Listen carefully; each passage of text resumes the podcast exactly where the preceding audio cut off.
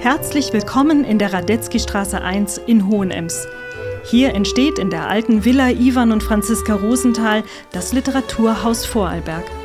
Mein Name ist Frauke Kühn und hier im Podcast treffen Daniela Egger und ich uns einmal in der Woche für eine Viertelstunde mit ganz unterschiedlichen Gästen. Das können Autorinnen und Autoren sein, aber auch Menschen, bei denen man auf den ersten Blick denkt, dass sie vielleicht gar nichts mit Literatur zu tun haben.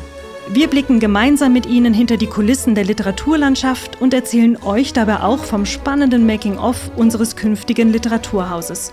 Schön, dass ihr dabei seid. Wir begrüßen euch und unseren heutigen Gast. Stefan, lieber einen Preis als Kritiker bekommen oder lieber einen als Juror vergeben? Lieber als Juror einen vergeben. Wir haben heute Stefan Gmünder zu Gast. Herzlich willkommen, Stefan. Stefan ist Literaturkritiker, Redakteur der Literaturzeitschrift Volltext und der Tageszeitung Der Standard. Und meine Frage am Anfang kam nicht von ungefähr, denn du hast selber jetzt in diesem Frühjahr im April ähm, den Staatspreis für Literaturkritik erhalten, kennst aber die ganze Preisvergabe auch von der anderen Seite, denn du warst von 2015 bis 2019 Juror beim renommierten Bachmann-Preis. Was mir dabei aufgefallen ist, dass du in diesen, also der Preis funktioniert ja so, dass jeder Juror, jede Jurorin eine Autorin, einen Autor vorschlägt für den Wettbewerb. Und in den ähm, Jahren, in denen du da warst, hast du zweimal mit den Autorinnen, die du vorgeschlagen hast, nämlich mit Tanja Maljarczuk und mit Birgit Birnbacher, zwei Bachmann-Preisträgerinnen kreiert. Was hat bei den Autorinnen, als du sie vorgeschlagen hast, in ihren Texten den Ausschlag gegeben für dich, um, um diese Einladung zu dem Wettbewerb auszusprechen? Hm, meistens ist es so, dass du das Werk dieser Autorinnen, die einlädst, schon eine Zeit lang, äh, schon eine Zeit lang beobachtest. Tanja habe ich einiges gelesen, als ich im Residenzverlag war hat aber auch in der Zeit immer wieder Online-Kolumnen gemacht, die mich sehr, äh, sehr interessiert haben. Der, der, Blickwinkel eigentlich auf die Welt und vor allem eine Umgang, den, der Umgang mit Sprache interessiert. Und Birgit Birnbacher war es auch relativ einfach, da habe ich auch das Buch gelesen, einige Texte in Zeitschriften und dort, was mich äh, bei ihr vor allem beeindruckt hat, ist der, äh, der strikt soziale Blick auf die Gesellschaft und vor allem auf die, die vielleicht nicht eine Stimme hätten und, oder haben und äh, das äh, hat mich sehr für sie eingenommen. Meistens ist so eine Herzentscheidung. Es muss etwas sein, das dir auch, auch mit dir korreliert oder wo es einen Resonanzraum gibt mit dem, was dir wichtig scheint. Und dann, äh, und wenn das spürst in der Literatur oder ich, dann äh, habe ich immer die Leute, ich habe auch Leute immer eingeladen, wo ich gewusst habe, die, die haben überhaupt keine Chance, sind aber als Stimme wichtig oder sind von einer ästhetischen Position wichtig die dann auch konservativ sein kann. Also dort wird ja schnell mal dann, es werden ja viele Texte beim Bachmann-Preis irgendwie äh, vorgelesen, die so ein bisschen, wie man das sagen, zeitgeistig auch sind. Es, es bildet zu einem gewissen Sinn äh, so ab, was auch im Schwange ist. Und äh, das habe ich immer wieder versucht zu brechen. Und, äh, und manchmal hast du Glück in, äh, in solchen Jurys. Das geht dann immer, das sind so viele Dynamiken. Das, äh, das eben, ja, Glück. Wenn du sagst, der ähm, Umgang mit Sprache hat dich bei beiden Autorinnen, ähm, ja, hat was mit äh, in dir zum Klingen gebracht. Was genau meinst du damit? Äh, wo springt bei dir der positive innere Kritiker an, ähm, wenn es im, in, um diesen Aspekt Umgang mit Sprache geht? Was braucht so ein Text? Sprachlich. Er muss, er muss präzise sein, er muss, äh, er muss präzise sein und offen zugleich, was natürlich wie ein Widerspruch klingt, im, äh, im ersten Moment aber keiner ist. Ich glaube, dass äh, Literatur, Kunst insgesamt, aber Literatur besonders immer mit Abweichungen auch zu tun hat. Also mit kleinen Abweichungen, das kann konventionell geschrieben sein, meinetwegen, aber dann immer wieder, wieder, wieder Haken haben, die, äh, die, die, die, die einfach in diesem, in diesem Fluss, ich bin einer, der persönlich nicht nur meine eigenen Texte, sondern auch Texte, die ich lese, gern laut liest. Und ich glaube, wenn du äh, laut sich vorliest und wenn du laut einen Text liest, was ja beim Bachmann-Preis ein wesentlicher, ein wesentlicher Punkt ist, weil die Texte vorgelesen werden, dann merkst du sofort, ob das Ganze einen Fluss hat, einen Atem. Mir ist einerseits eben die präzise Stilistik wichtig, aber auch, dass der Text einen, einen Atem hat, einfach einen Fluss. Also nicht, man kann auch sagen, dass er nicht äh, in dem Sinne nicht, nicht gemacht oder nicht, natürlich ist er konstruiert, aber er soll nicht durchkonstruiert sein. Er soll immer wieder diese, diese un unwegbaren Teile und Stellen haben, wo dann doch stolperst, wo auch vielleicht im Fluss stolperst, aber du einfach merkst, da ist etwas.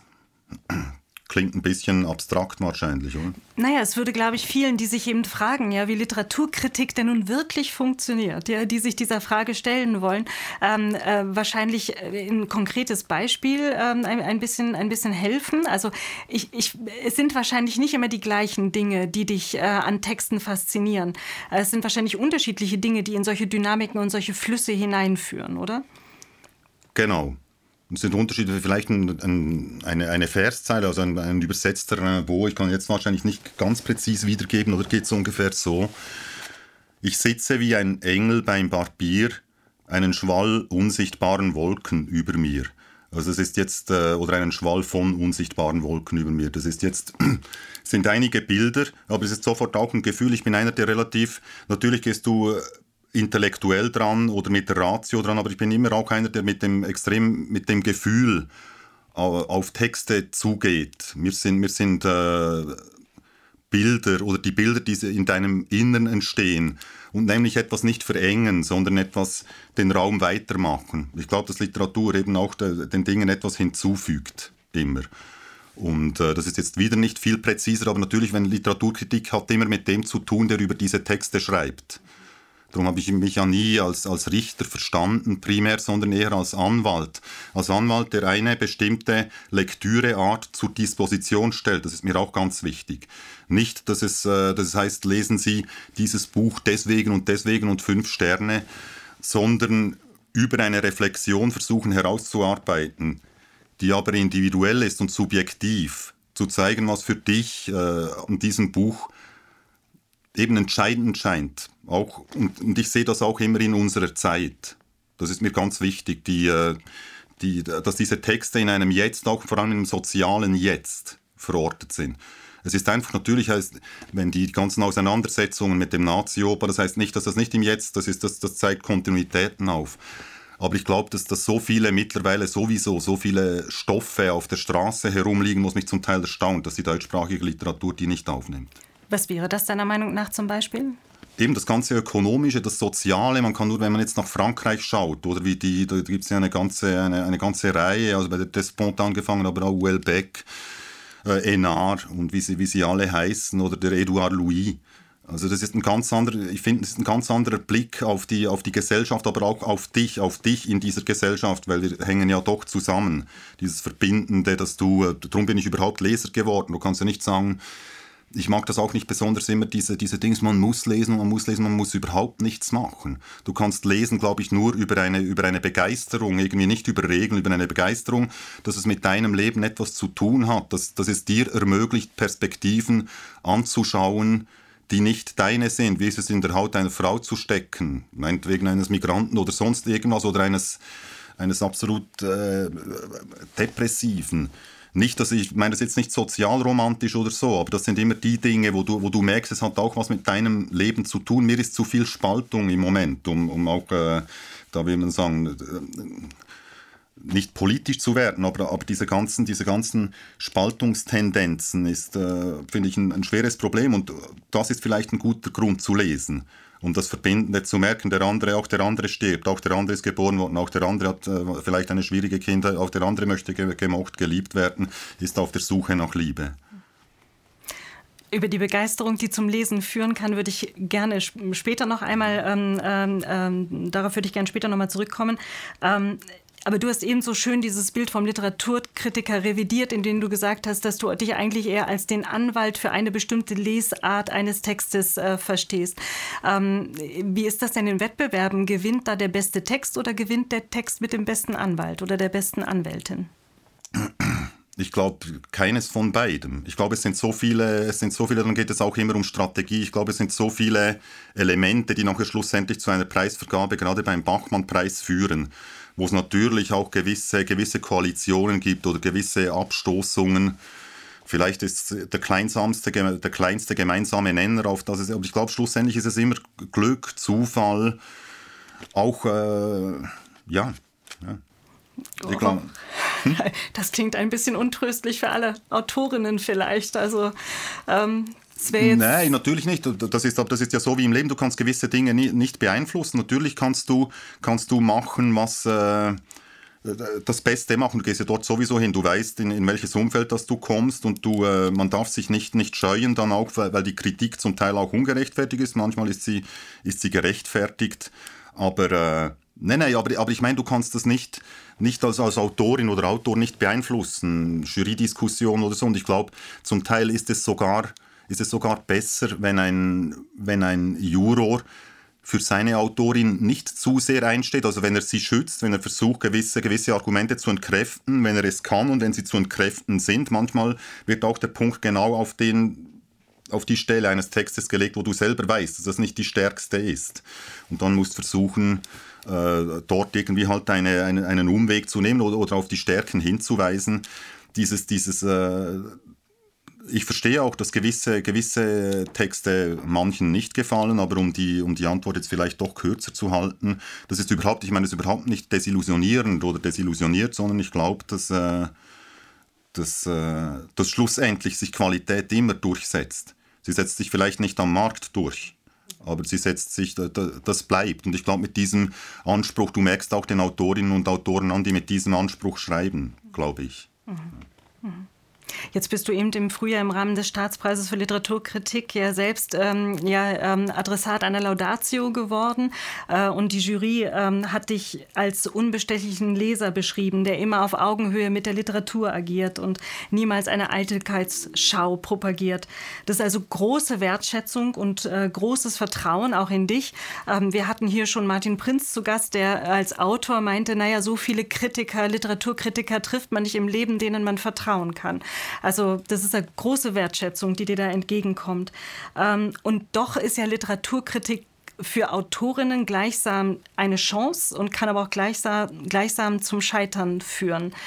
Bist, also wie, wie gehst du, also spürst du diese, diese ich sage jetzt mal in Anführungsstrichen, Macht für dich, wenn du Literaturkritiken schreibst?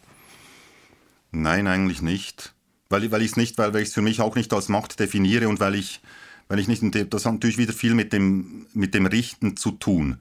Ich versuche immer, eins muss man wissen, man muss immer den Respekt haben. Dort steckt Lebenszeit rein, auch wenn dir der Text nicht fällt. Du musst dich, gefällt, du musst dich ernsthaft damit auseinandersetzen. Ich bin jetzt nicht einer, der, der ein Buch, mir ist es wichtiger auf die, dafür habe ich in der Tat auch vor den Autoren zu viel Respekt. Die Literaturkritik gibt es nur wegen der Autor, den Autoren. Das ist mal das Primäre und der Rest. Und du bist nur ein Vermittler und hast ein Vermittler zu sein, und zwar ein möglichst guter Vermittler.